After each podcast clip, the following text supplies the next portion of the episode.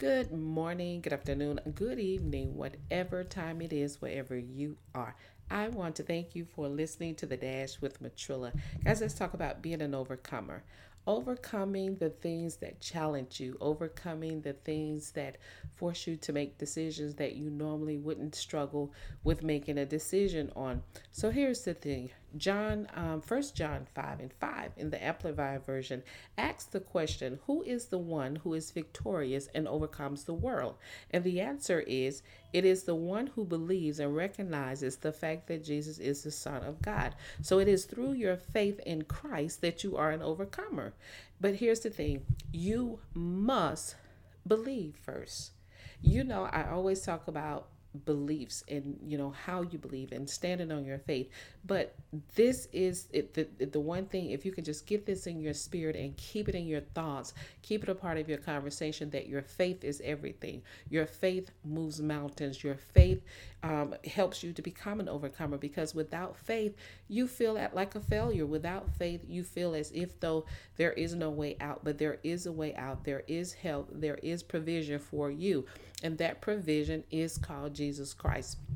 Hey, if you're struggling with whether or not to allow the Lord to come into your heart and take residence up and show you Himself to you, then here's what I want to tell you give it a try. Give Him a try. Trust Him.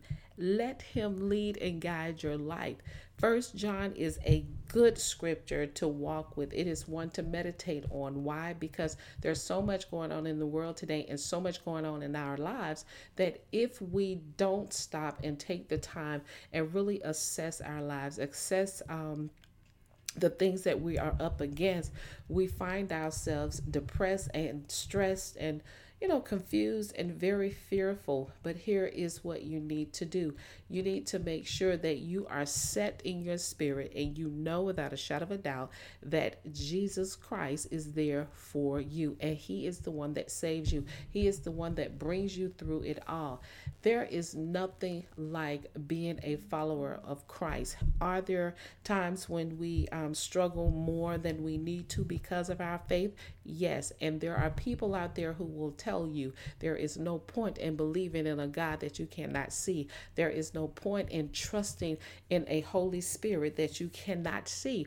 But here's the thing you could see, you could hear, you could feel the presence of the Lord. You can hear his voice. You can see him working in your life if you just take the time and slow down and just ask the Holy Spirit to make your ears, ears sensitive to the voice of God, sensitive so that you will be able to hear Him. And then ask the Lord to make your sense of feel more sensitive toward Him so that you can feel Him when He comes into the room. You can feel Him when He embraces you. Because if you've not taken the time to do any of this, then you'll be just like everybody else. You'll run around saying that you can't trust and can't believe in what you can cannot see. The Bible tells us to walk by faith and not by sight. So the thing we have to understand is just because we can't see it doesn't mean it's not there. You can have a cold, and if that cold lies dormant, it doesn't mean that it has went anywhere. It just means that it is laid to rest